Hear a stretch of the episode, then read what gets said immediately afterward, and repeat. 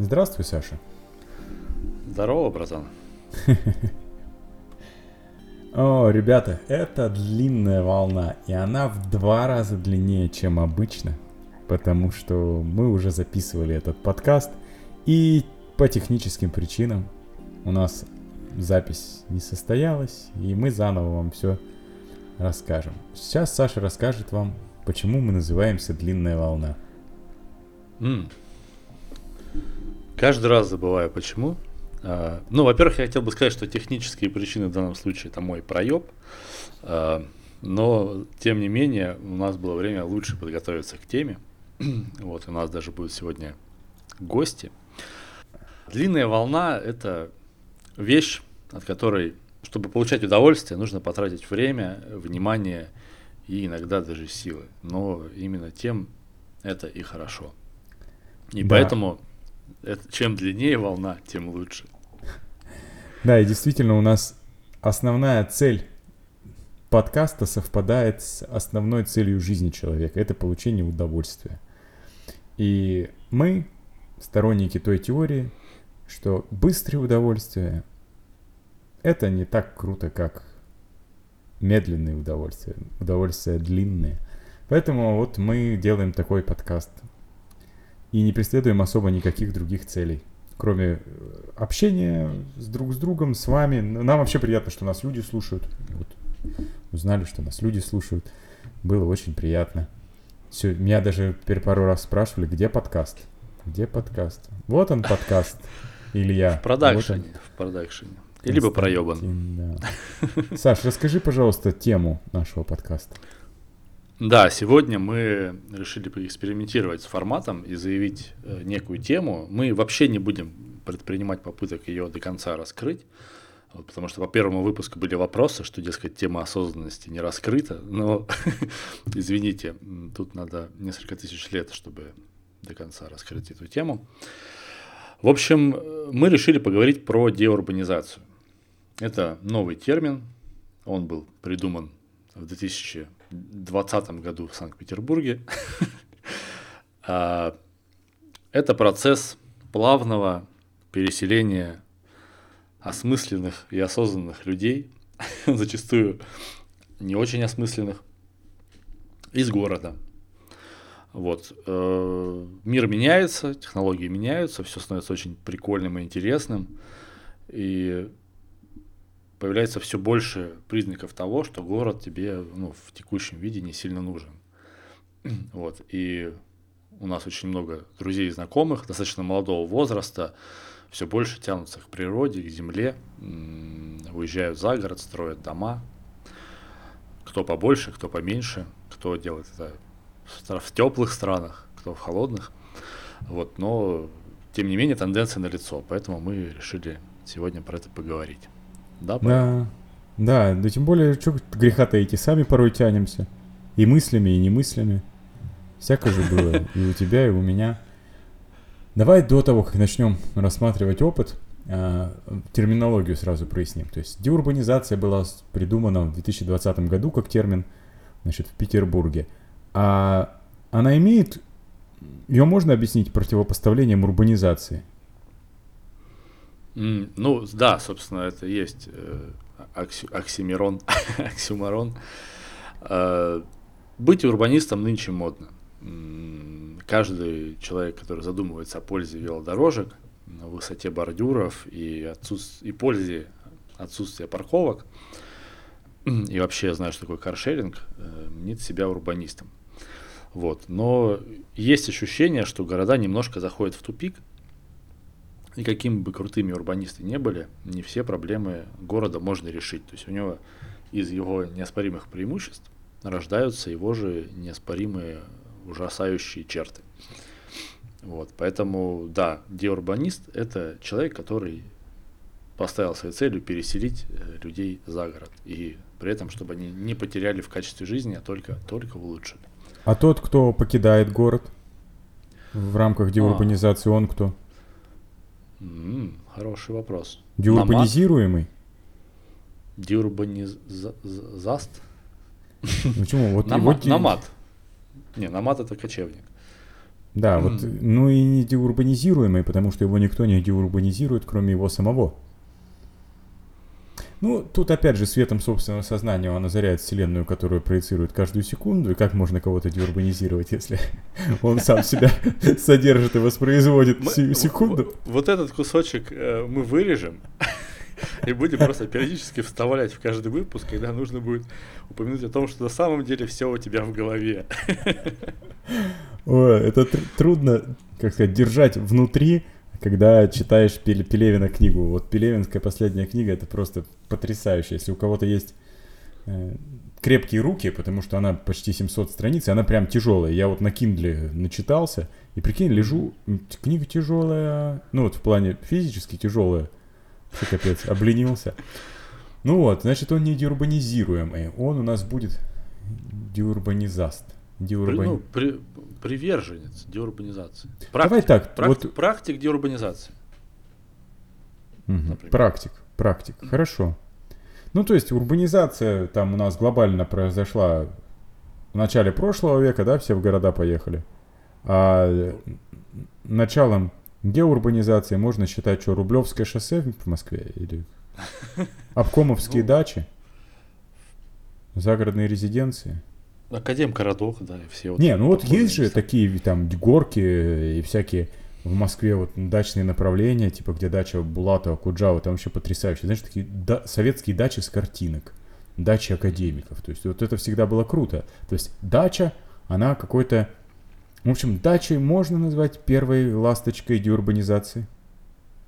Знаешь, нужно понимать контекст, наверное, в котором мы живем, потому что для нас же дача это вообще, ну, она проходила разные стадии с взрослением, то есть сначала ты ее ненавидел, потом у тебя там были друзья, потом ты туда ездил по привычке, потом, ну, а потом уже в институте ты ездил с друзьями потусоваться, и, соответственно, сейчас, когда мы уже в таком зрелом возрасте, Э, дача приобретает какой-то новый смысл, гораздо более классный. То есть, представляешь, у тебя будет реально классная дача, куда прям классно, при... прикольно приезжать, и у тебя будет там расти только то, что ты хочешь, не очень много, везде будет газон, тебе не нужно будет никаким геморроем там заниматься. вот, поэтому дача это просто продолжение естественной потребности человека, то есть практиковать природу. Да, тут Рапопорт напрашивается, да, к цитате? Да, да. А я, кстати, забыл ее практически.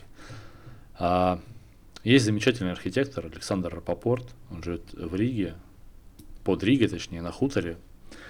А, очень видный теоретик архитектуры. Преподает во всех, наверное, московских и питерских хороших вузах, связанных с темой.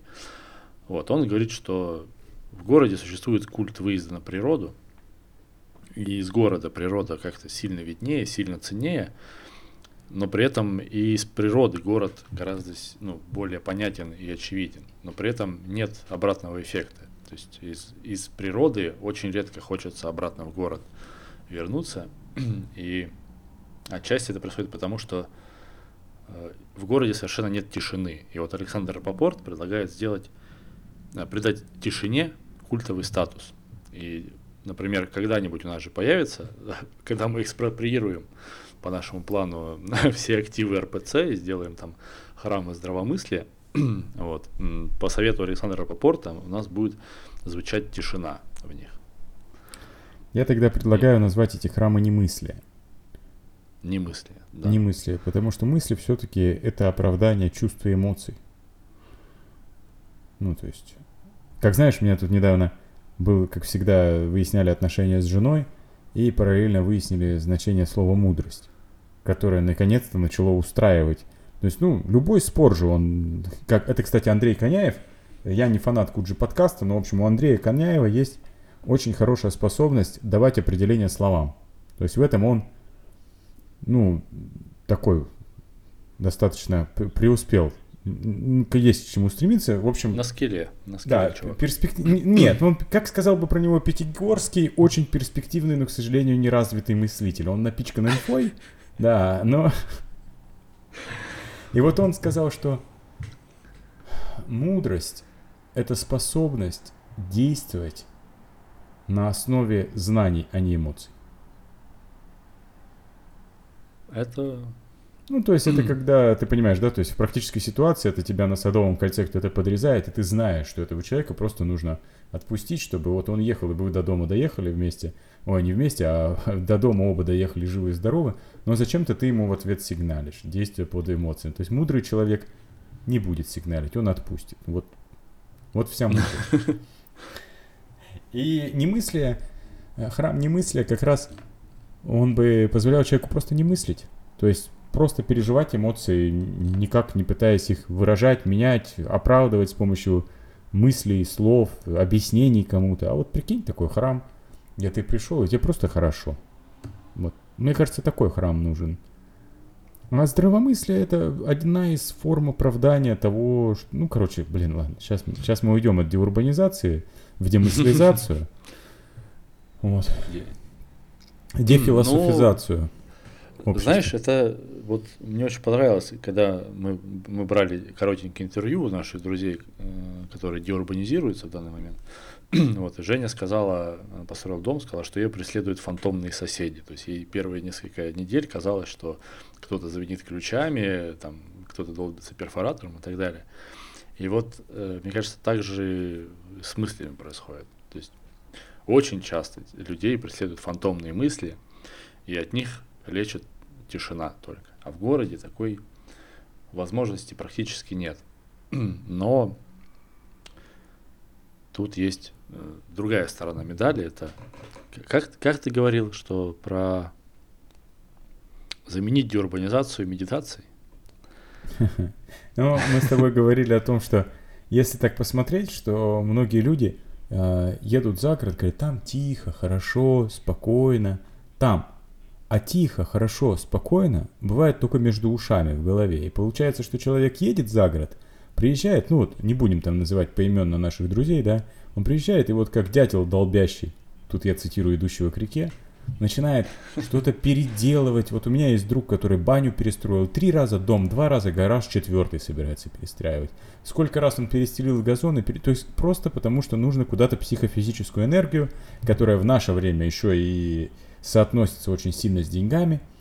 То есть и деньги, и психофизическую энергию нужно куда-то сливать. То есть пребывать в преисполненности вне нашей культуры. То есть у нас нет преисполненных состояний, которые нам бы культура диктовала как положительные. То есть у нас все бедняки, дураки, э, измученные работой люди, вот мы на них воспитывались. А вот быть преисполненным и спокойно тихо сидеть, то есть у нас как-то нас никто не научил. Поэтому человек едет за город и там начинает себе создавать то есть он, он просто придает суете другую форму.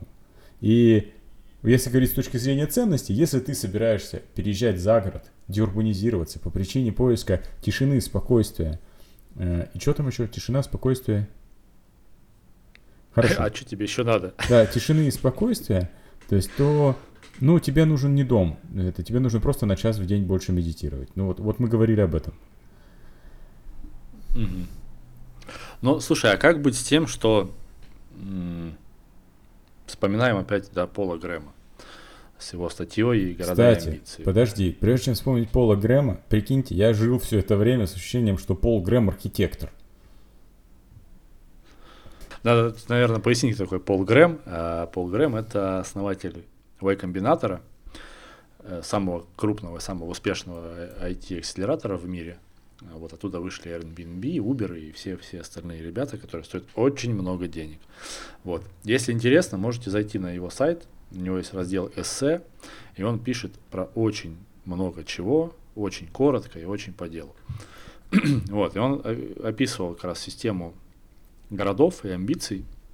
Смысл в том, что город, он на тебя влияет. То есть ты живешь в среде, которая на тебя имеет влияние. И, соответственно, чем сильнее на тебя влияет суета города, тем сложнее тебе сохранять внутреннюю тишину. То есть у тебя, получается, борются две ну, противоборствующие силы. Суета и твоя там часовая медитация. И просто, например, ну, если жить за городом, то может тебе и медитировать-то не обязательно, да? Ну, потому что у тебя, в принципе, все процессы могут быть э, медитацией. Ты можешь, там, не знаю, собирать виноград, чистить картошку, не знаю, мыть пол, там, печатать что-то. Ну, то есть все процессы, которыми ты будешь занят, они будут иметь прогресс. Они будут иметь Ну да, нагля- да. наглядный прогресс. То есть дерево растет, пол чище, пол грязнее, там картошка чищена. А когда ты работаешь менеджером, то есть все твои показатели, ну, менеджером хорошо там, то есть ты видишь только какие-то цифры, которые для нас являются, ну, это же синтетические объекты. М, Только сейчас не надо про цифры, да, потому что я про цифры тоже много. Вот, синтетические, синтетическими объектами, которые мы наполняем смыслом, и с помощью них эти смыслы комбинируем, мы решаем какие-то задачи. Но, тем не менее, мы их ощущать, цифры, мы не можем. То есть мы ощущаем не 7 метров высоты и 70 метров, мы ощущаем пиздец высоко и охуеть как высоко, понимаешь? Мы цифры не воспринимаем. Вот чуваки, которые занимаются экстремальным спортом, каким-то прыгают там с роуп-джампинга, там еще где-то, что всегда в последний момент дико хочется срать. И что бы ты ни делал, как бы долго ты не сидел в туалете перед этим, все равно есть резервная аварийная какашка, которая, с помощью которой твой организм говорит, блядь, не надо, пожалуйста. Сброс балласта дополнительно. Да, поэтому тоже абстрактное понятие. Я имею в виду, что вот, когда ты за городом, когда ты деурбанизирован, у тебя больше смысла, фактического смысла в действии. В действиях. И поэтому наверняка тебе будет становиться спокойнее. Мне, тебе, нам, всем будет становиться спокойнее. там, Слушай, пош- ну а чем человек, который живет за городом, почему он не может также заниматься цифрами своими? Он может, не, он может заниматься цифрами, просто у него не будет суетливости. А, природа невроза, там, депрессии, это, короче, очень хорошо Курпатов объясняет. Во время войны психиатрам нечего делать. У всех людей абсолютно здоровая психика, все заняты делом, потому что все выполняют свою естественную задачу и выполняют ее отлично. Они выживают. И им не нужны никакие фантомные страхи, им не нужны никакие изысканные фобии для того, чтобы э, их психофизическая энергия продолжала вырабатываться и куда-то канализироваться. Они прекрасно себя чувствуют. Прикинь, вот такой вот эффект. Во время войны нет психических расстройств.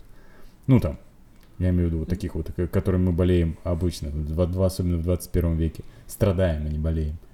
А за, ну, то есть, а за городом ты постоянно что-то делаешь. То есть у тебя есть связь между проведенным временем, полученным, то есть что-то осязаемое. Все-таки мы животные, нам надо трогать, нам надо щупать, нам надо чу- чувствовать, что перемещаешься в пространстве. Я чуть с ума не сошел на пандемии именно поэтому, потому что у меня не было за что зацепиться сознанию. Я не мог понять, что я когда я, я не понимал, когда это кончится. Я не мог это воспринимать как отпуск или еще что-то. Я просто был в лимбе. Я Леонардо Ди Каприо и старый японец, понимаешь? Мы такие, то есть, вот.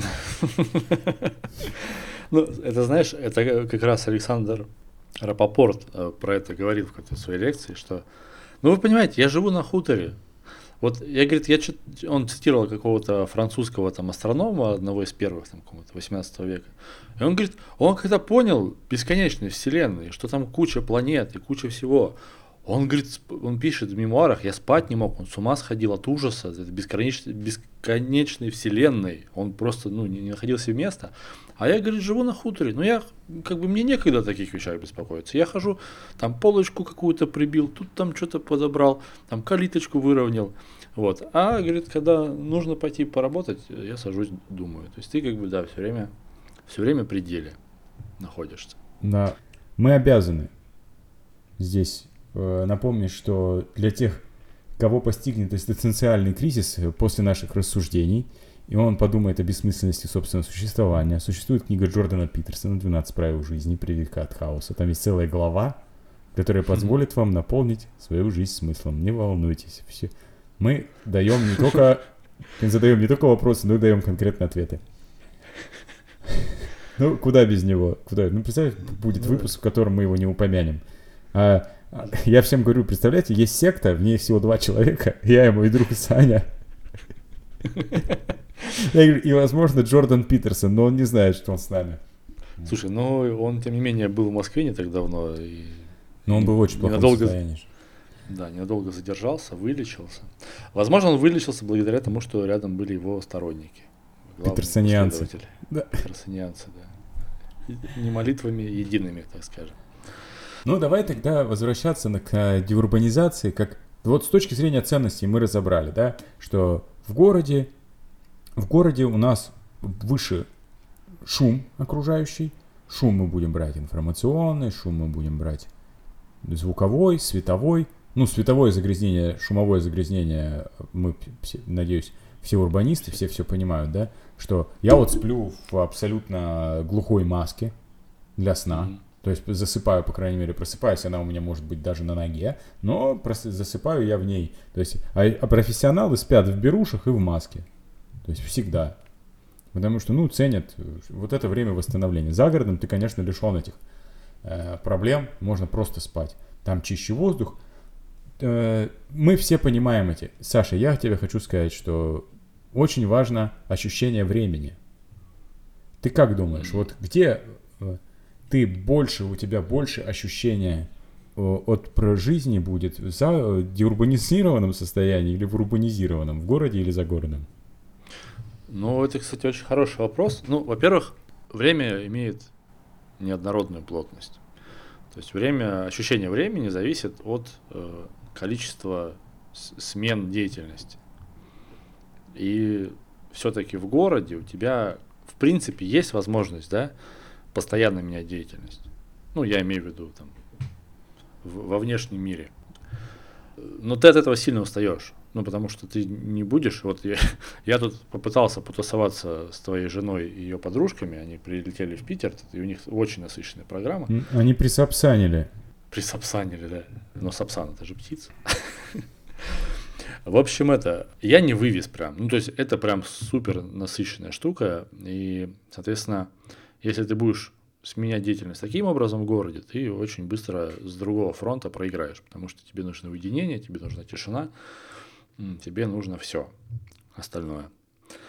Вот. И другой вопрос, что в какой-то момент это становится, эта проблема становится очень актуальна. В какой-то момент все начинают задумываться о том, что как спать, как там, как, как есть, как, как там, чтобы тебе не шумело, как тебе вот этот покой найти. То есть мы же все в какой-то момент задумались о строительстве там, собственного дома, да, и это достаточно молодой возраст был. То есть получается, что эта потребность, она очень сильно выражена, но мы ее как будто не можем считать до определенного момента. Вот как ты думаешь, что, то есть, что способствует вот, появлению этого ощущения, что надо, блин, спать в маске.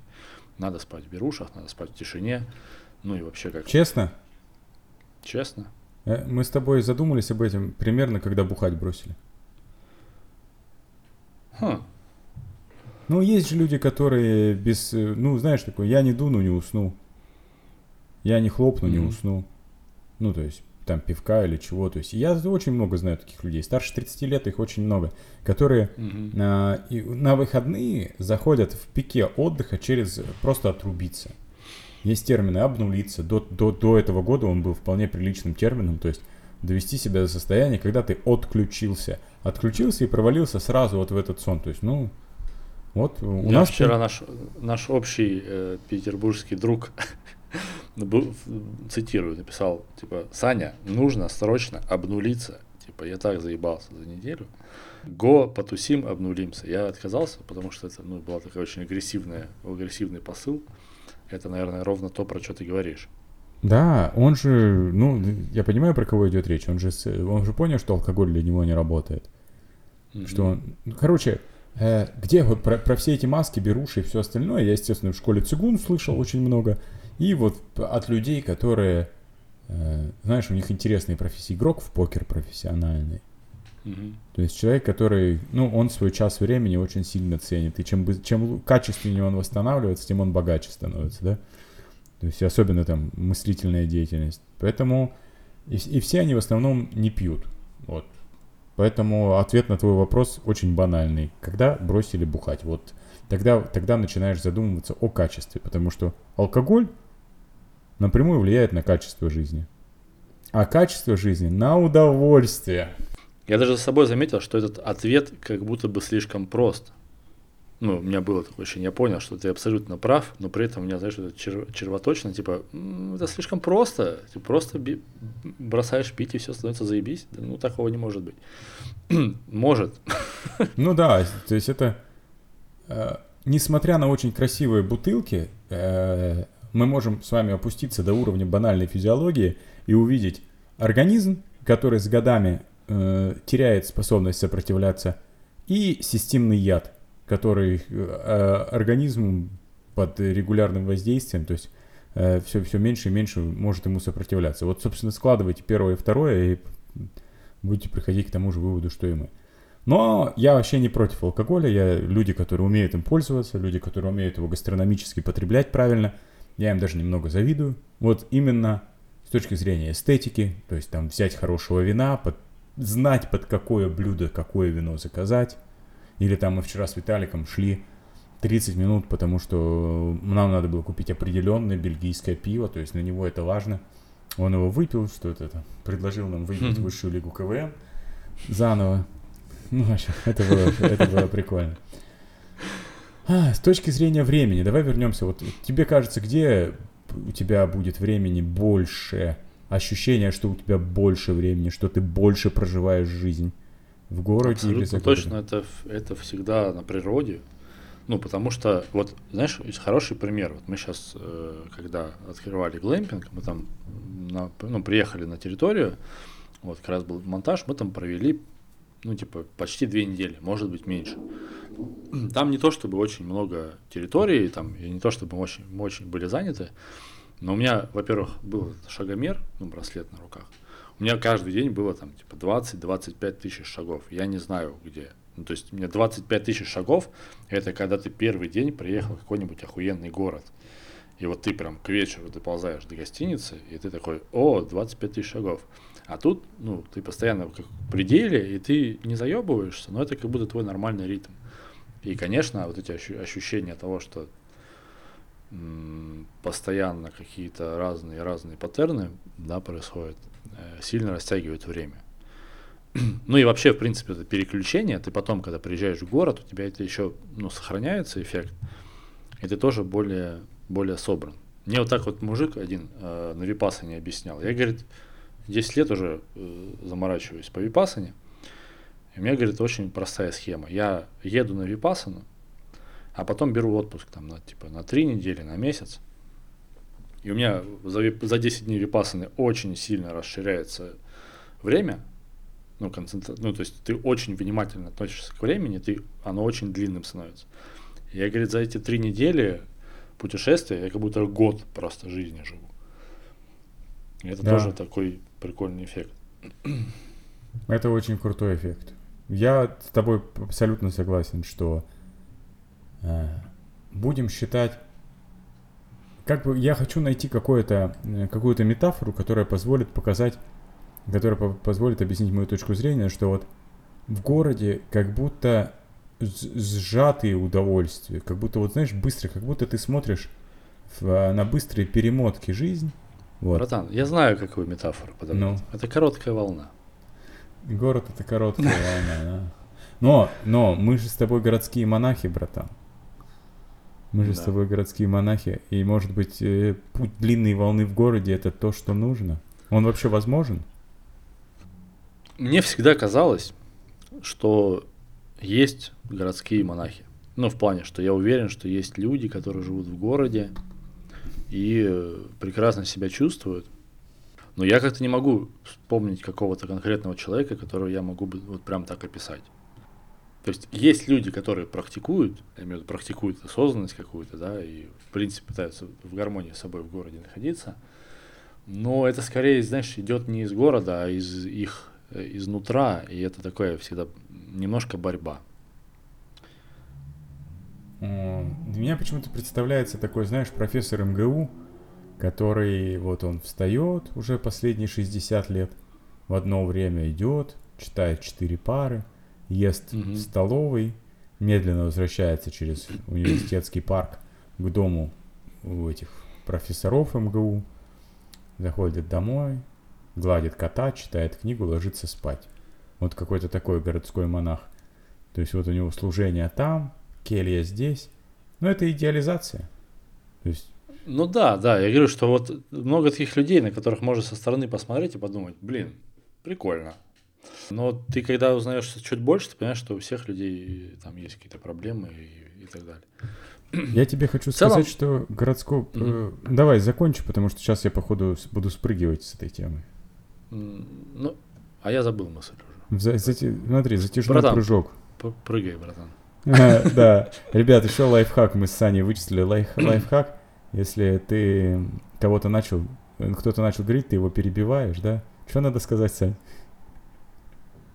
Ну, типа, говори, А, говори. э, Да, говори, говори, братан, типа, я хочу послушать, что ты скажешь, потому что то, что я скажу, я и так знаю.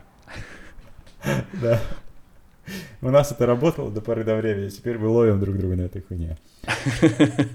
А, Я начал размышлять над монахами. Городские монахи, да, кто это?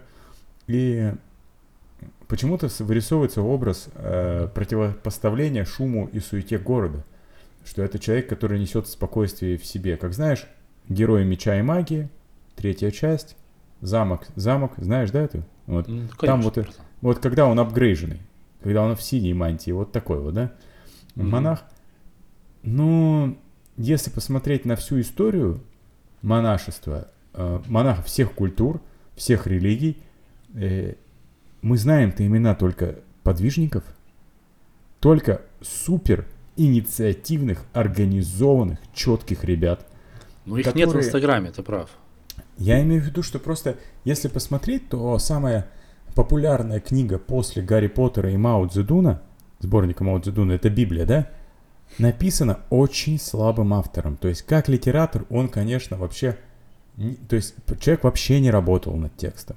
То есть, он оставил какие-то изречения, там, Евангелие от этого, Евангелие от этого. Ну, контент фигня. Но, ребят, решила дистрибуция. И, за счет... и я помню, я в какой-то детской книге фантастической читал, про то ли Ричард Длинные Руки, какая-то такая э, классная детская фэнтези. И там было, рассказывали про монаха, который вот, ну, распространял. Я у зап- запомнил, а сейчас почему-то всплыло, что мы действительно знаем только тех монахов, которые были супер инициативные, организованные, общительные. Они умели выстраивать супер четкие системы э, распространения информации, то есть и информации, и поэтому их учение, которому они служили, продвигалось. То есть это больше подвижничество. И городской монах, он в противопоставлении среде не может существовать. Какого, ну какого хрена нормальный монах будет находиться в среде, чтобы с ней бороться и говорить, смотрите, вы все суетные, а я спокойный. Нет, он наверняка как рыба в воде, как медведь по тайге бежит, да? Это же его Как стихи. шаман. Как шаман. То есть не, со- не противление среды, да, то есть вот здесь вот все, в общем, зависит от миссии, мне кажется. Тогда. Слушай, ну они- э, это же все должно восприниматься, наверное, как практика. То есть, если там вспоминать того же шамана, он же практиковал город. Вот ты сейчас говоришь, ты же не ешь мясо, да, в целом, но ты практикуешь мясоедение. Да. ну, когда это необходимо. И вот, в принципе, на заре развития цивилизации, да, там, очень долгое время отшельничество вообще считалось единственной формой умственного и культурного развития. То есть вообще, когда вот появились все эти отшельники там в Индии, появилось все самое классное. Ну, не совсем все самое классное, но очень много хороших вещей. И медитации, и математика, и шахматы, и все-все-все. Потому что, как говорил Пятигорский, люди уходили от общества, потому что им было скучно, и они вот как бы занимались э, мышлением. И, соответственно, город тоже может быть такой практикой. Город — потрясающая среда для того, чтобы это мышление практиковать. Но пока мне настолько далеко до этого уровня, чтобы мне бы стало скучно. Я общаюсь только с интересными людьми. Ну а у нас есть где-нибудь в подкасте моя шутка про зеленку? Или она была в прошлом, а мы ее вырезали? Братан, братан ее место прямо здесь. Я Друзья, Москву- шут- шутка, шутка про зеленку. Я люблю Москву за то, что если однажды утром я решу вступить в общество любителей капать зеленкой в попу, то я в него вступлю прямо к этому же вечеру. Возможно, не в самое престижное, но в какое-то я вступлю точно. И поэтому Москва дает неограниченные возможности для общения в любом направлении. И пока я... Я, короче, пока подвижничеством буду заниматься, считай меня а, монахом-подвижником петерсонианства нашего, то есть дзенбраизма. Вот и первое, много, что... личи- много личин у нашего. Нет, почему? Это все одна должность. Я буду на одной должности находиться. То есть я же не занимаюсь ни лечением, ни, ни хиллерством, ни консультированием, ничем. Я просто коплю все эти там э, НЛП, рейки, то есть все вот это. Я коплю ради миссии. Слушай, знаешь, вот по поводу городских монахов я вспомнил один инстаграм, я, по-моему, тебе даже скидывал его. В общем, есть девочка, она, по-моему, с Украины. Инстаграм называется Outside Observer. А, она как бы считает себя художником. В общем, все, что она делает, она приходит в людные места, чем более это интересное какое-то место. То есть это может быть какой-нибудь митинг или торговый центр или еще что-то, или выход из метро. И она просто садится вот в оранжевом одеянии, в каком ну таком, под видом, она лысая, под видом буддийского монаха, садится и просто медитирует. И очень прикольно описывает свой опыт. То есть, с одной стороны, как э, акт художественный, это принимается. То есть, это прикольно. А вот с точки зрения, является ли она городским монахом, да, выставляет условно в Инстаграм и то есть тем самым противопоставляя себя среде вот этой, да, то есть это такое тоже, как ты сказал, сподвижничество. Да? Подвижничество, подвижничество, по-моему. Подвижничество. Я хочу ответить тебе детским стишком. Я его дословно не помню, но расскажу, как помню. Антоша любит красоту. Во всем гармонии стремится. Увидел парня бьют мальчишку. Красиво рядом станцевал. Да, хорошо. А я вспомнил тоже один стишок. Это не детский стишок, это стишки-пирожки, помнишь такие? Угу. «Давайте трахаться почаще», — кричал на площади Илья. А люди шли, не глядя мимо, а каждый думал, а давай. Вот, хорошо.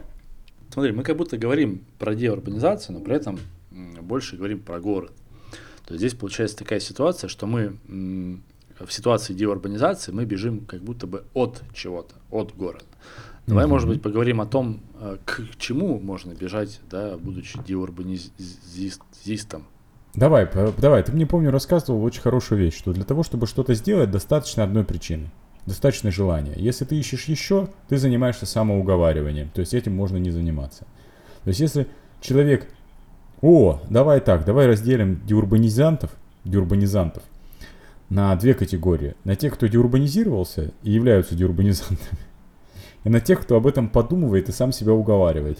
Нам придется отнестись к э, второй, отнести себя ко второй части, потому что и ты, и я пытались деурбанизироваться в том или ином виде. Но ну, слушай, я, я, я практиковал деурбанизацию. То есть я же прожил полтора года за, за городом в частном доме. Угу. Зачем и... ты поехал? Рассказывай. Ты зачем ехал? Мы хотели строить дом. То есть ну, у меня профдеформация, я очень загорелся тем, чтобы построить дом, который мне реально нравится, потому что меня не устраивали ни Архдейли, ни Археру, ни контемпористы, ни, никакие пинтересты. Вот. Э, я запроектировал себе дом и хотел его построить. Вот. Уже нашел себе участок, но решил, что надо попробовать пожить. Вот. И мы пожили вот, больше года частном доме. Я при этом параллельно у нас с тобой появился офис как раз вот в то время, да, в центре города. И я понял, что логистика, мягко говоря, хромает, да, потому что ездить там 50 километров туда и 50 километров обратно каждый день, хотя не то, чтобы мне надо было рано приезжать, это так себе. вот, и в общем я вкусил эту жизнь, это очень классно. Ну, это прям супер клево. Когда ты выходишь э, летом на завтракать на качельку во дворе, да, на газончик, где там туи растут, у тебя классный Wi-Fi, ты что-нибудь включаешь себе какую-нибудь там музычку или сериальчик, вот, сидишь, кайфуешь, это очень круто. Но там, конечно, совершенно другой ритм, и поэтому я решил, что я к этому обязательно вернусь, но через некоторое количество лет. Пока, mm. с тех пор прошло года, наверное, 4-5, может быть. вот, но я думаю, через некоторое время мне придется, а, ну, не придется, а я хочу прям все-таки в дом. Все-таки в дом. Принимается. Да, я пытался урбанизироваться, я купил землю в Шерегеше, чтобы построить гостиницу и больше бывать на природе. Но там я как раз бежал от Новосибирска, я, потому что мы в прошлый раз говорили, да, то, что никто не услышит, что есть переезды, ну, есть интенция двигаться откуда-то, а есть куда-то. Вот э, ты говоришь, давай рассмотрим это как куда-то. А я тогда двигался откуда-то, просто хотел не, не находиться в Новосибирск, очень пыльный город. А, наверное, может быть, прошлый подкаст пропал, потому что я там сказал фразу, которая была обидна для сибиряков. Как ты думаешь, ее на- надо повторять здесь или нет? А, а, что это некрасивый город? Что это некрасивый город, и сибиряком круче быть в Москве, чем в Москве? Ну да, знаменитый сибирский снобизм, он цветет и пышет и в Москве, и в Питере. А то, что город некрасивый, ну, я прям сформулировал для себя эту проблему. Ну, типа, я прям не могу жить без красоты. Ну, то есть это очень важная для меня вещь, как ну, предмет потребления. Я, мне нужно ее получать. И никак, ничего обидного здесь нет. Давай тогда с- э, вернемся к схеме, что мы едем куда-то, деурбанизируясь. К чему мы едем? Вот какая одна достаточная причина, повод для деурбанизации человека? Слушай, ну мы ее уже обозначили. Мне кажется, тишина. Тишина это достойная причина, потому что, ну, понятно, что мы говорим про тишину в более широком смысле. Да, давайте, да, разберемся с тишиной сейчас сразу, что тишина — это не отсутствие шума. Тишина — это не пустота. Тишина — это полотно, которое вы загрязняете своими мыслями и шумом. Вот к этой Мы тишине. можем- Мы можем, знаешь, как, как, как, э, очень легко людям объяснить, что такое тишина. Вот вы сейчас возьмите, сядьте э, на диван и посидите три с половиной минуты. Просто молча, не, ничего не делая, ничего не держа в руках, ничего не слушая, ничего не читая. Вот. Вы будете чувствовать дискомфорт. Вот. Мы можем даже вставить красивую музыку в подкаст на три с половиной минуты, чтобы люди просто посидели и послушали тишину. Как тебе такая идея? Музыка тишины. А, ну, в смысле, как симфония 3.33. Вот мы вставим симфонию 33.33, и вы под эту симфонию, это просто тишина, вы посидите на диване и ее послушаете. Смотри, 44 минуты записали, плюс все комментарии, которые мы получим, может быть до полутора часов. Давай еще отмерим себе вот эти 15 минут и запланируем, что, что мы в них обсудим. Потому что для меня абсолютно очевидно, что нужно обсудить. Мы ушли в философию, но не обсудили Мгм. техническую часть. В общем, из философской Мгм. части можно сделать вывод. Ребят, это то, что стоит попробовать. Если вернуться из загорода э, в город, потом тебя не побьют камнями. Нет такого. То есть это все можно пробовать. И...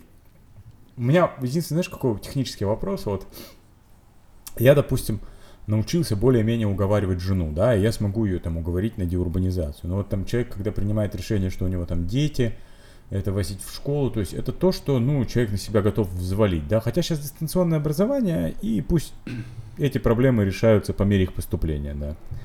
Давай поговорим про техническую часть. Почему все коттеджные поселки такие уебанские? М. Э, Ну, здесь мы говорим про Россию, за другие страны я не знаю, но в России они уебанские по достаточно очевидной причине. А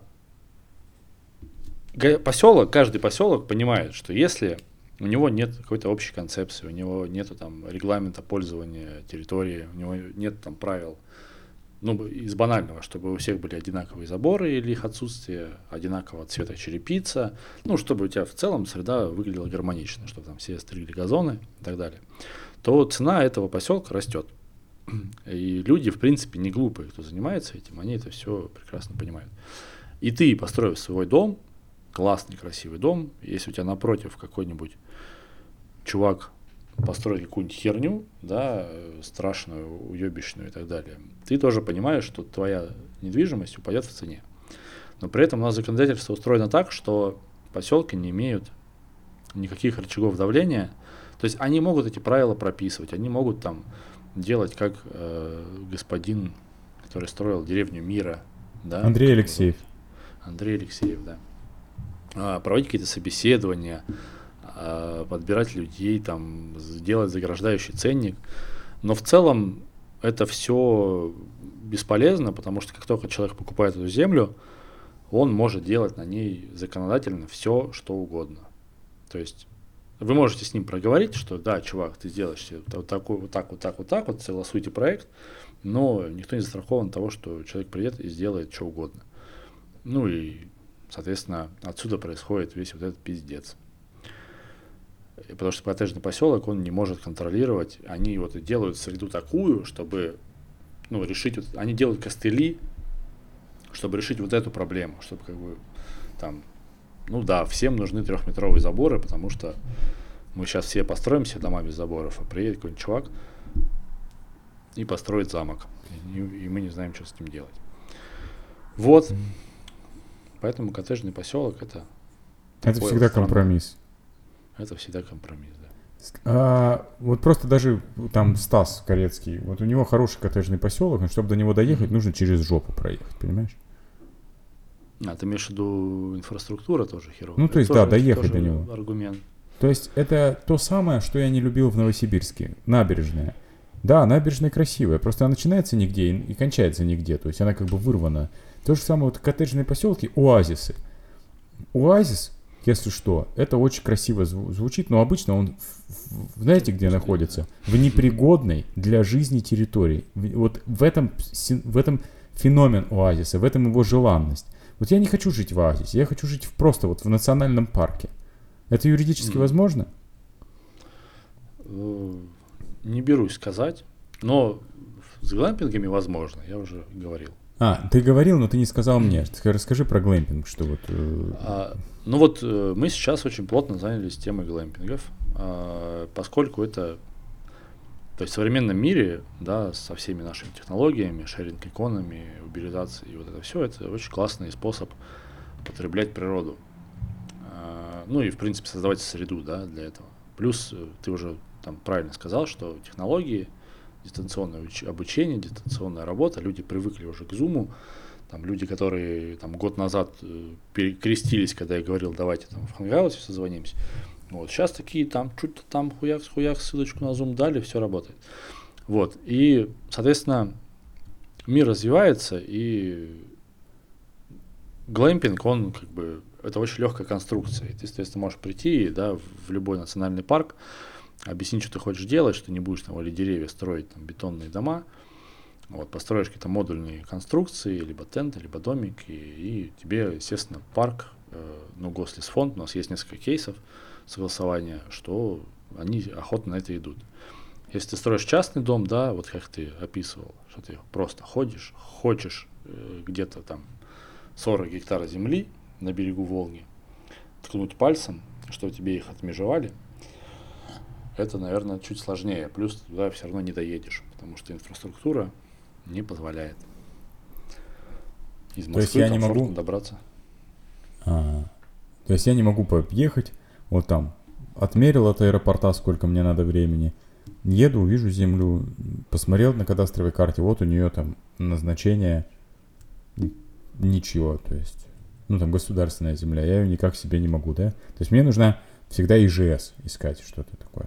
Да не, ну есть э, СНТ земли, да, это земли там, как, ну условно дачи, дачи считается. На них очень часто строят дома, э, там есть ряд юридических ограничений, ну самый э, тупой, ну, то есть, который все приводят э, в аргумент, типа, нельзя прописаться. Ну, я не знаю, кому в современном мире нужна прописка вообще, как хоть какая-то. Вот. Но в целом, вот у нас будет в конце подкаста комментарий от наших друзей и знакомых, кто практикует деурбанизацию. У Жени, например, земли СНТ. Она построила дом, все полноценно, все работает, газ, газ, свет, отопление. Ну, давай еще вот такую инженерную часть. Э, нужны ли мне коммуникации в 2021 году для того, чтобы строить дом? Ну, они тебе и в 1021 нужны были. Почему? Ну, в смысле, ну, скважина, септик, солнечные батареи, блин, не знаю, что там, энерго... Э, дома с нулевой эффективностью. Разве это все не, не реалии? Слушай, это, это все реалии, просто другое дело, что, ну вот, опять же, в глэмпинге мы так и сделали. У нас солнечные батареи, аккумуляторы, там, вся хуйня. Вот. Э, в теории дом можно отопить, просто это будет очень дорого стоить, и это будет очень далеко. Ну, то есть, грубо говоря, если ты, как вот ты их описывал, да, едешь по берегу Волги или там в Мурманской области, хочешь участок там да, на склоне горы, ну, тебе туда нужна дорога, это тоже коммуникация. Тебе нужно как-то добираться, а, как правило, ты от него откажешься, когда поймешь, сколько это геморроя. И ты поищешь что-нибудь поближе, а там уже, скорее всего, есть и газ, и свет, и так далее. И соседи. В целом это, и, ну и соседи, да. В целом это возможно, но это просто ну, хороший прайс и еще момент с дорогой, он до конца мне не понятен. Все решается вертолетом. Неплохой бэушный Робинсон. И все mm-hmm. готово. Да.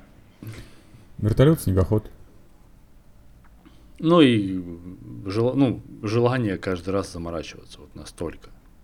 Ну, а есть... мне сейчас вообще кажется, что, знаешь, идеальный вариант получается, что ты просто покупаешь себе набор для глэмпинга, выставляешь его, да, там, угу. на лето, тусуешься все лето в нем, угу. потом его собираешь, отправляешь на склад ответственного хранения за 15 тысяч полгода, не паришься, так? Ну, в целом, да, мы такую модель преследуем, и ты же помнишь, вот мы полгода назад, до того, как закрыли границы, да, мы планировали делать глэмпинги в Калифорнии, да, и там была да. концепция как раз вот эта вот, что люди, у которых есть классная земля, да, они шерят как бы ее, то есть они шерят вид, они шерят красоту, вот, э, то есть ты просто ставишь у них на участке глэмпинг, подключаешь его там к системе бронирования и, соответственно, потребляешь эту красоту. То есть гостиница без гостиницы. Дом mm-hmm. на природе без, по факту, дома на природе. Это хорошая модель. То есть в современном мире все-таки, мне кажется, нельзя быть городским монахом все время жить в городе, нельзя быть все-таки... Вот ты же сам говоришь, видишь, коммуникация, там, снегоход, вот это все. То есть не предполагается, что ты приехал в этот дом и там просто живешь. То есть тебе нужно все равно иметь связь с миром, тебе нужно Шереметьево, тебе нужно как бы вот это вот все постоянное перемещение. Да, да. Но нет такого, что на три года заперся в своем доме, у тебя там привозят вертолетом продукты, и ты там сидишь, пишешь книгу. Это очень ага. маловероятно. Ну, это серьезный куан надо, да, какой-то. Да. Задачка должна быть такая. Вот, поэтому, да, мне кажется, форматы, они, форматы жилья, они вот как-то подустарели. Есть, есть тут над чем подумать. Ну, то есть, э, однушка в центре Москвы, а остальное креатив. Да. Не, московская прописка решает вопросы, все равно. Московская прописка дарит, да, тебе душевный покой, в принципе, не хуже, чем Куаны. Да, причем сдавать однушку в центре Москвы можно, мне кажется, по цене проживания в глэмпинге за месяц. Да. Ну, если оптом брать это. Хорошо, у нас остается 5 минут, и давай обсудим. Так, у нас будет даст комментарий Илюха, они живут на Цейлоне, остров как mm-hmm. Шри-Ланка. Шри-Ланка, вот. да. Да, они живут Офиг... там всегда. Да, я очень люблю смотреть Асин Инстаграм, я прям ржу с ее комиксов с детьми. Вот, очень, очень красивые пара, очень прикольные ребята. Приятные. И дети красивые, конечно. И дети вообще капец красивые. Ну, они познакомились же, когда моделили в Нью-Йорке, что ли? Оба. Mm, да, там все модель, красотой, мама модель. Да, все красотой пронизано.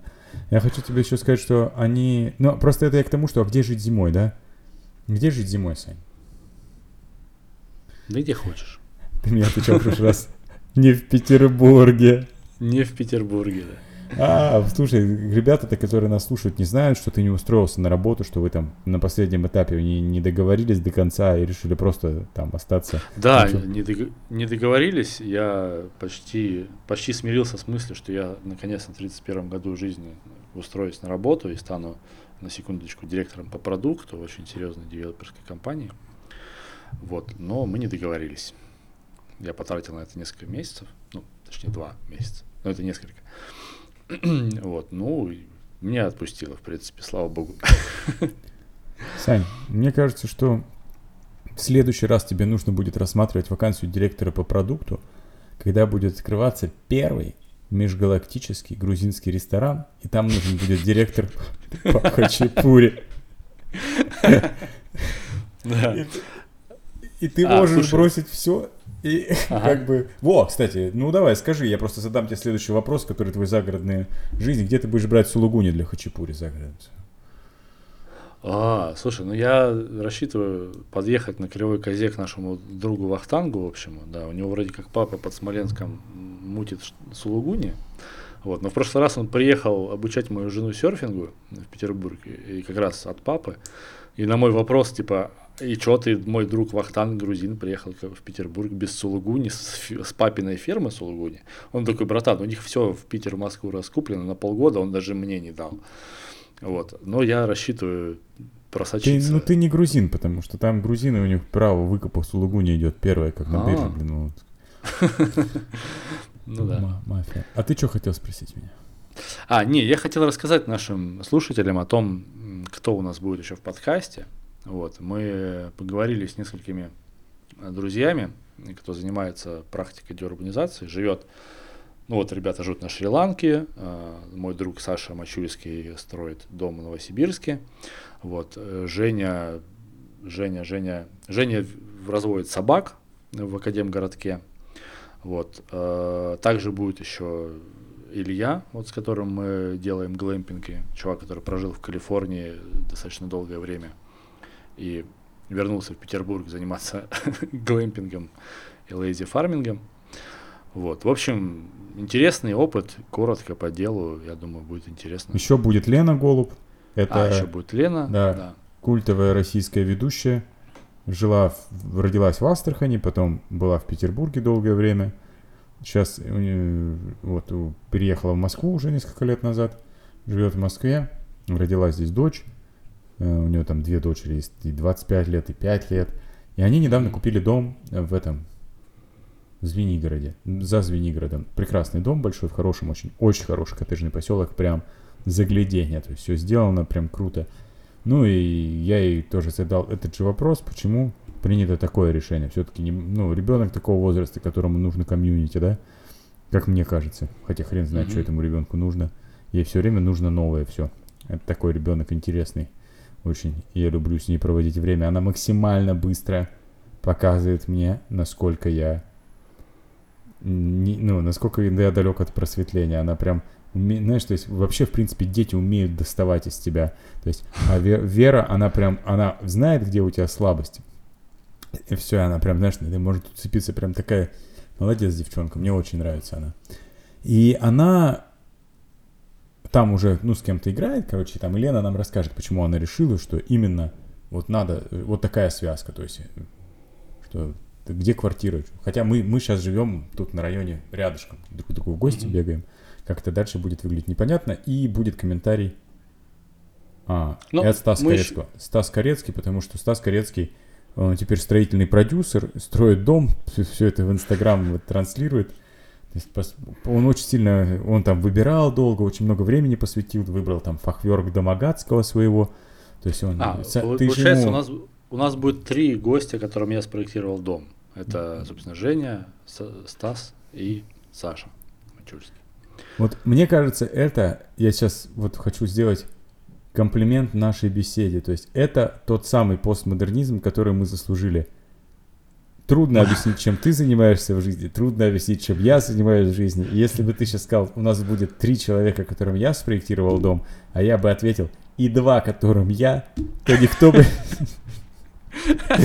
Сильно не удивился. Просто было бы немного жаль ребят, которым я спроектировал дом. У меня с этим... Ну да. Не, это прикольно, потому что очень разные такие кейсы, да, и все вот через разные пути приходят к этому, к этой мысли про урбанизацию. Я просто с кем не говорю, это всегда какая-то своя очень длинная история. То есть, например, вот там Саня тот же, это то есть они, у них там крупный, крупный кофейный бизнес, вот, и он постоянно носится по миру, они снимают акул, аллигаторов, китов, то есть вот у него весь год там поделены эти поездки на Камчатку, на Сахалин, там, на Ваврики и так далее. Последний раз жаловался говорит, блин, фотали аллигатора, она National Geographic фотки зарубила, потому что мы его мясом покормили перед съемкой, чтобы он нас не сожрал. Вот. И вот таким образом, да, люди восполняют необходимость какой-то вот уединенности с природой. Это, конечно, прикольно. Яркость в жизни выкручивают. Да-да-да. В общем, очень классно, очень классно. Мы деурбани... рассмотрели деурбанизацию. Я хочу всем, кто обвиняет нас в э, том, что мы не раскрыли тему. Ребята, рассуждением, категориями вины мы вообще ничего с вами не сможем никакому прийти результату. Наш подкаст – это длинная волна, это путь. И мы лишь сделали несколько шагов на пути к осмыслению деурбанизации. Поэтому если вдруг мы что-то не раскрыли, ну и не мы закрывали, знаешь, чтобы раскрывать. Вы сами себе это в голове все закрыли, блядь, а мы вам не раскрыли, так что не надо нас ни в чем обвинять. Вот. Если интересно, мы можем продолжить эту беседу, но мы на следующий подкаст э, тему Сашки я предложил. Это комфорт. Комфорт дома. Комфорт дома, да. И я хотел бы еще добавить в нее комфорт офиса, потому что я, э, работая из дома, стал сталкиваться с тем, я хотел бы мастерскую. Я хотел бы мастерскую, у меня была идея в Филевском парке снять землю, поставить там кабину или карбюзье. То есть вот всякие романтические были идеи. Но об этом мы поговорим потом. У нас слишком много комментариев еще э, хочется вставить, чтобы слушать мои, блядь, планы. Поэтому... Саш, ты хочешь да. чем-то, э, прежде чем мы закончим запись? Потому что там в конце я не думаю, что надо что-то вставлять. Мне кажется, последний человек скажет, и мы с тобой скажем, вот, спасибо, что ребята поделились своим мнением. Спасибо Лена, Саша, Стас, Илья, Ася, Женя.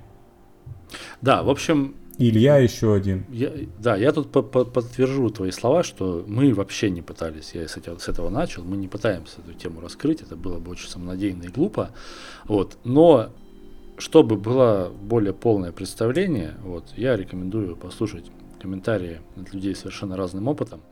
Вот, мы с вами сейчас прощаемся, и следующим этапом будет у вас там, буквально 3-5 минут короткие интересные рассказы про то, как люди деурбанизируется. До вот. свидания. А мы, по ходу, да, запизделись.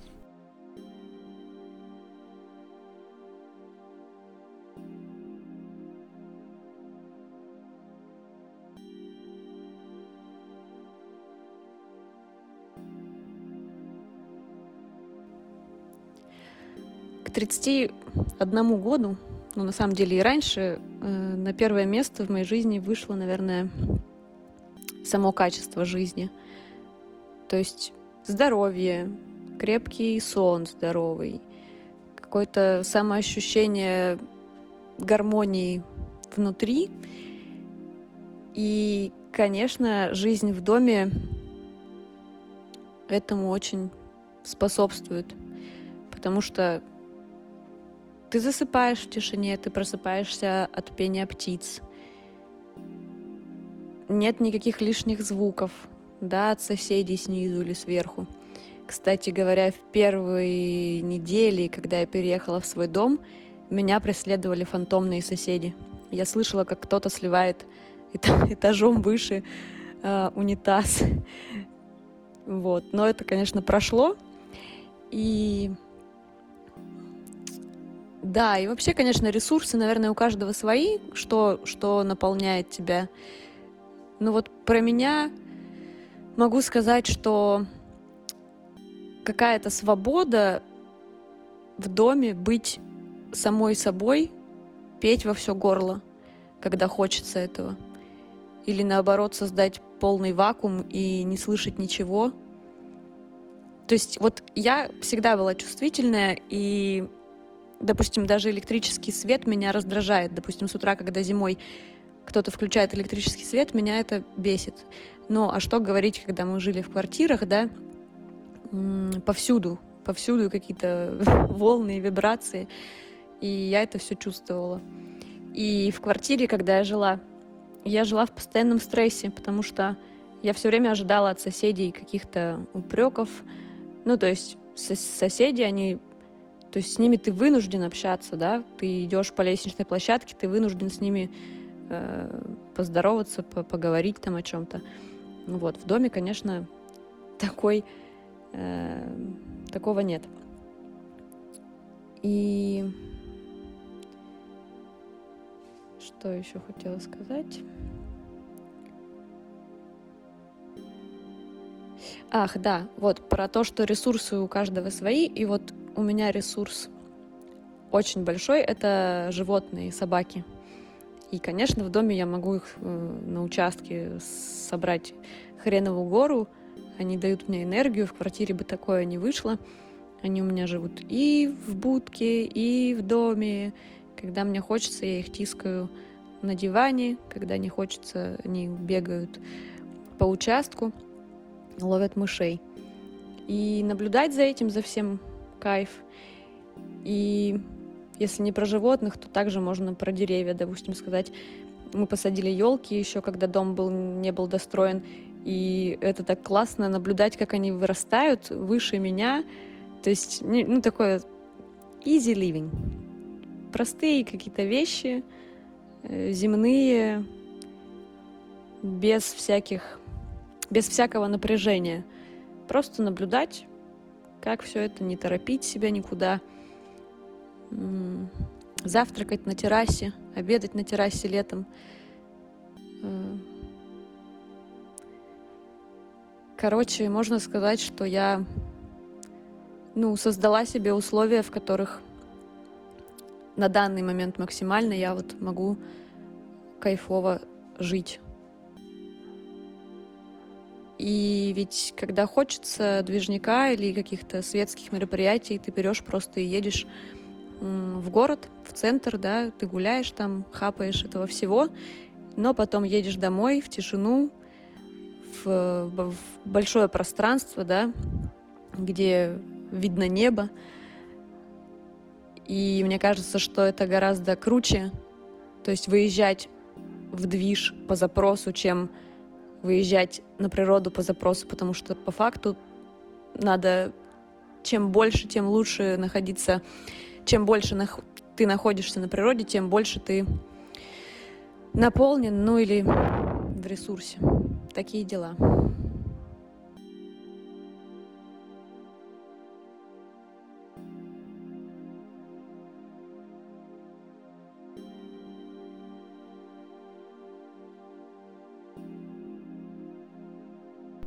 Доброго дня всем. В общем, в коттеджном строительстве я отказался совершенно случайно.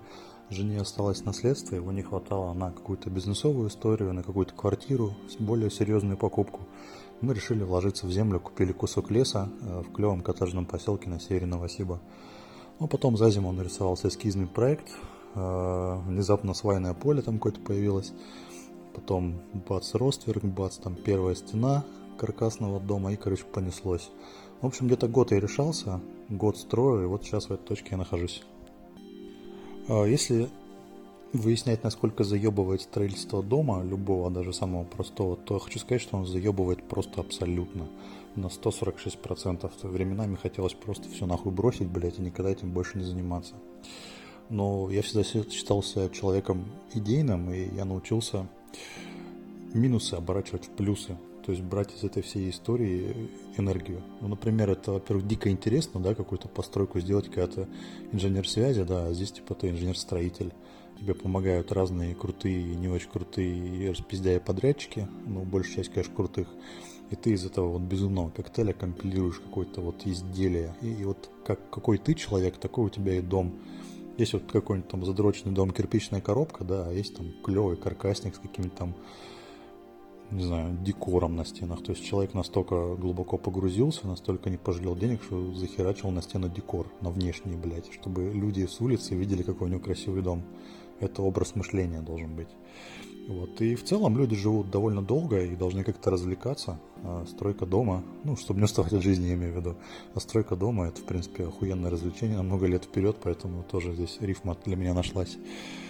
Ну и в целом она должна стать может, вернее, стать мотиватором, зарабатывать больше и тратить бабки на стройку, потому что я помню вот времена, когда за пятнаху можно было еще в Турцию по горячке слетать, а сейчас, блядь, ты пойдешь в магазин, покупаешь саморезы спакс за 17 500, допустим, а особая грудь, когда там тебе этих спаксов надо там, допустим, 5000 штук, а каждый стоит там 14,50, например.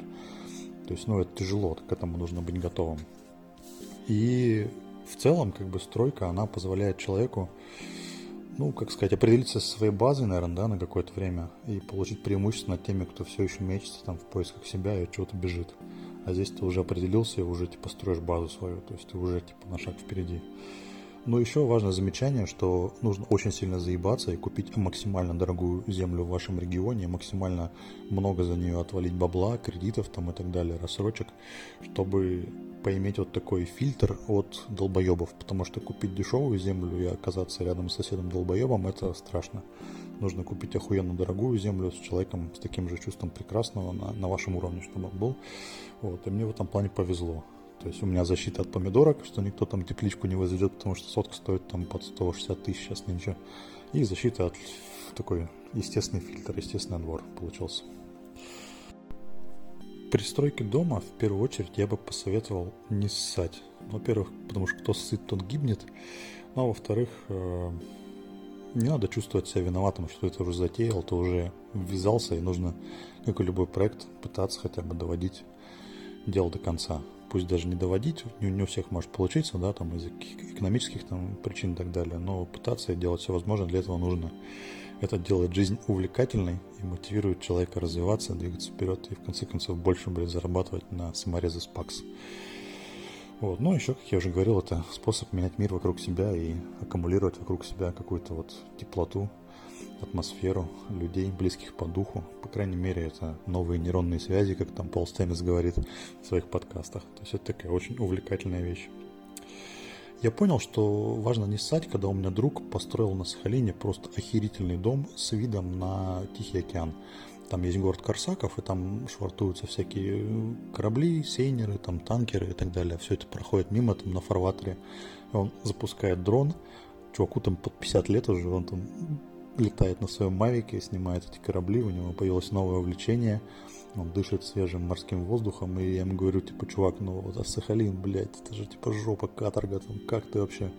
А он мне сказал, что только мертвая рыба плывет по течению. И типа, если бы я был мертвой рыбой, я бы строился там, где все строятся. А я выбрал Сахалин, и я не ссу.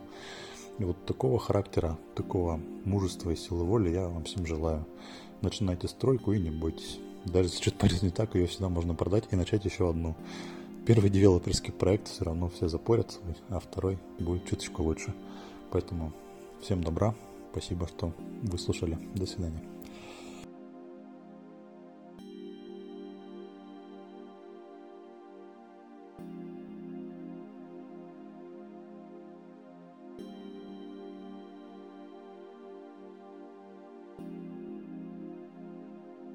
Мое стремление к загородной жизни началось еще в детстве. Я всегда мечтала о своем доме, о своем семейном гнезде, о своем месте, своей земле на планете Земля. А, когда я жила в Астрахани, я купила кусочек земли а, и думала, что построю дом там, но переехала в Санкт-Петербург. А потом мне было, в общем-то, особо не до покупок. А потому что время было сложное, были 90-е, начало 2000-х, мне приходилось думать о хлебе насущном, поэтому э, исполнение мечты немножечко было отложено во времени. Э, и купила я два участка земли рядом, мне хотелось большой участок, это одно из э, главных требований, которые я тогда для себя выяснила у самой себя же. А, и мне очень хотелось, чтобы а, это было в красивом месте, чтобы обязательно там был лес, чтобы обязательно была возможность гулять, чтобы обязательно был свежий воздух. А, поэтому я купила эти два участка достаточно далеко от Петербурга, в 48 километрах по Мурманской трассе. Но случилось так, что я переехала в Москву, и, собственно, в Астрахани в Петербурге земля осталась, а в Москве, где мы сейчас живем с моим супругом, с нашими детьми, а, у нас э, такой возможности долгое время не было. Но в этом году я после долгих поисков наконец-то обрела тот самый уголок, а, свой уголок на земле. Я думаю, что мы там будем доживать нашу жизнь. А, главными критериями, главными требованиями при выборе этого места было, опять-таки, наличие свежего воздуха, а это минимум 50 километров от Москвы. Именно поэтому мы выбрали место, а, которое в Москве называют подмосковной Швейцарией, под Звенигородом. а, с очень красивой природой, с очень красивым ландшафтом, с э, заповедными лесами, недалеко от Москва-реки. Очень хотелось, чтобы дом был с высокими потолками. Очень хотелось, чтобы дом был деревянный, а это практически несовместимые вещи. То есть все, все объекты, которые мы смотрели долгие-долгие месяцы не отвечали требованиям. Либо они были не из э, дерева, не из бревна, либо они были с низкими потолками и совершенно не тем устройством, которое нам бы потребовалось. Кроме того, мне очень хотелось, чтобы дом был большой, порядка 300 метров, потому что э, я очень люблю гостей, друзей, у нас большая семья. Мне хотелось, чтобы все в этом доме могли разместиться, поместиться э, приехав к нам в гости. Это дивный участок, он находится а, прилегает к лесу. Я так думаю, что мы сделаем а, такую калитку или ворота в лес, вычистим лес, там будет место для кострища, где мы будем собираться большими компаниями с гитарой.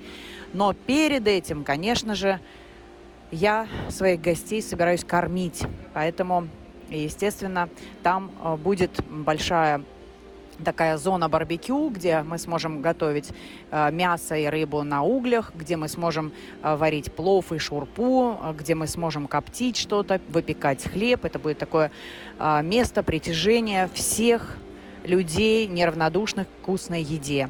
Ну вот, собственно, что мне, почему мне так хочется жить за городом? Потому что я очень люблю тишину. И для меня природа – это та часть жизни, которая не забирает энергию, а дает мне ее. А, безусловно, там будет баня, потому что я большая поклонница отдыха в бане и парения. Я знаток а, этой замечательной процедуры. И, собственно, все люди, которые меня окружают, так или иначе с уважением, с почтением и с любовью относятся и к бане, и к природе, и к деревянным домам, и к загородной тихой жизни.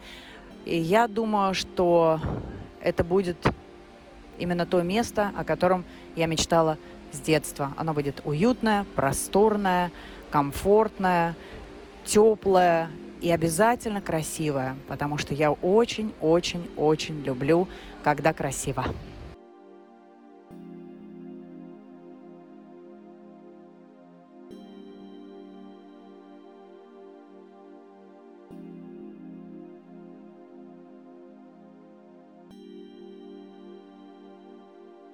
Привет, Паша почему мы покинули город.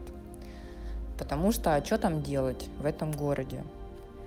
А, мы сейчас живем на Шри-Ланке, у нас тут красота, пальмы, белки бегают по пальмам, вон там птички какие-то прилетели, я смотрю в саду, у нас тут маракуя сейчас поспела, и папайя во все идет, потом бананы будут, потом манго. А, здесь все очень такое живое, классное, натуральное, яркое – мы путешествовали около, наверное, 10 или 15 лет. В общем, мы были и в Штатах, и в Европе, и в Азии много где. Каждый раз нам очень нравилось, и мы такие, о, давай переедем в Нью-Йорк, а давай переедем в Черногорию, а давай еще куда-нибудь переедем. Ну и мы везде жили там по 3-6 месяцев. Везде свои плюсы и минусы. Но в мегаполисе жить сложнее, особенно с детьми. То есть это другой темп это все куда-то бегут, это дебет-кредит, это смена сезонов, то есть там вот детей одевать зимой вообще это отдельная история. Все эти поликлиники, нотариусы, врачи, бла-бла-бла. Все это такое какое-то держит тебя в таком нездоровом тонусе. То есть там быстрее, выше, сильнее зарабатывай, успевай, что кого, Новый год, месяц пробки, а, зима, депрессия. Я так не хотела, мы так не хотели, мы хотели более такое релакс. Э, мы вообще такие гедонисты по жизни с Ильей. Ну вот детей родили, стали чуть менее гедонистами, потому что тупо не получается. Но мы стараемся как можем. Поэтому мы вот на Шри-Ланке, мы живем в доме, две минуты от океана, вышли на закате, помедитировали под пальмой, посмотрели на волны, нас попустило, красивый закатик, пофотали. Ну, то есть вот краски, краски, все вот такое окружает каждый день.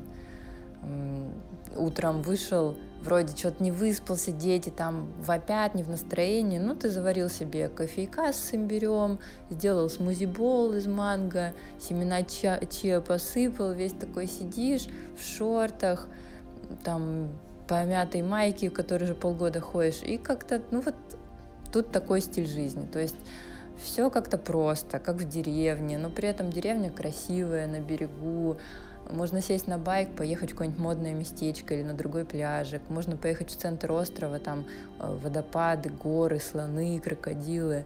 То есть все вот эм, какое-то живое.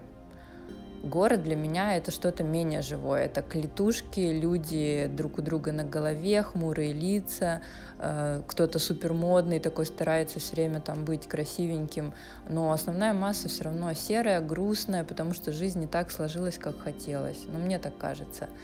Вот. Мы сейчас можем выбирать, мы можем все практически фрилансить, все доступно. Пожили тут полгодика, тут полгодика, тут годик, тут пять лет. То есть сейчас вот мы для себя выбрали вот такое место у океана. Тепло, прикольно, диковато. Да, мы иногда скучаем по цивилизации, иногда нам хочется снова походить там а, по музеям, по выставкам, в кино, тупо в мол, потому что здесь нету молов, здесь есть смешные магазины с местной одеждой. Но зато очень большие есть перспективы, здесь можно развиваться, здесь можно, как в России в 90-х, практически что угодно делать. Ну, с головой надо, конечно, делать, все это легально и так далее, но все можно, все доступно, и вот это вот возможности, они окрыляют. Но при этом очень релаксный стиль жизни.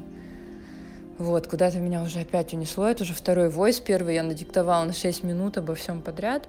В общем, ты там порежешь, какие плюсы жизни не в городе, да, но я сказала, плюсы жизни не в городе — это э, природа, релакс, то есть такой расслабленный стиль жизни, это дети у тебя растут э, с витаминами, бегают по песочку, общаются с людьми с разных стран, более адаптивны, мне кажется, детки растут более свободные, более такие, ну, драйвовые, не знаю. Вот, конечно, это солнце круглый год, витамин D, все такое, это полезно, классно. Детей проще, не нужно тут их одевать в 100-500 одежд, они круглый год почти голые бегают. Хотим ли мы вернуться? А, да, иногда мы скучаем и по России, и по другим странам. Иногда хочется все бросить, всю эту Шри-Ланку, всю эту деревню, весь этот океан. Да ё-моё, уже насмотрелись, реально уже надоедает. А потом эм, проходит вот эта какая-то полоса грустяшек, которая тебя в любой стране догоняет. Неважно, куда ты улетел, ты все равно с собой везешь себя, как говорят все равно эта полоса проходит, и ты такой смотришь э, вокруг и думаешь, господи, да это ж просто красота. Это я смотрю, сижу вот на пальму, и все вот небо голубое, солнце светит. Я сейчас пойду вообще на океан, возьму камбучу, лягу там читать книжку, а вечером я могу поехать там на закат куда-то на другое место. А вообще завтра я могу сорваться и поехать куда-нибудь на слонов смотреть. Вот. И если тебе есть чем заняться, это классно, потому что тут тоже куча перспектив, куча направлений. Можно хоть там отелем управлять, можно ресторан открыть с видом на океан, можно, не знаю, там что угодно, шить одежду, салон красоты сделать и так далее. То есть так же, как и в городе, ты всегда найдешь чем заняться. Главное, вопрос, что окружение у тебя будет тут, вокруг будет красиво и зелено. Для меня это было важно. Мне было важно иметь возможность на веранде с утра заняться йогой и кушать манго, посидеть, опять же, на морюшку посмотреть. Вот, как-то так. Сори опять за длинный войс. Все, целую, всем привет, прилетайте к нам на Шри-Ланку, пока.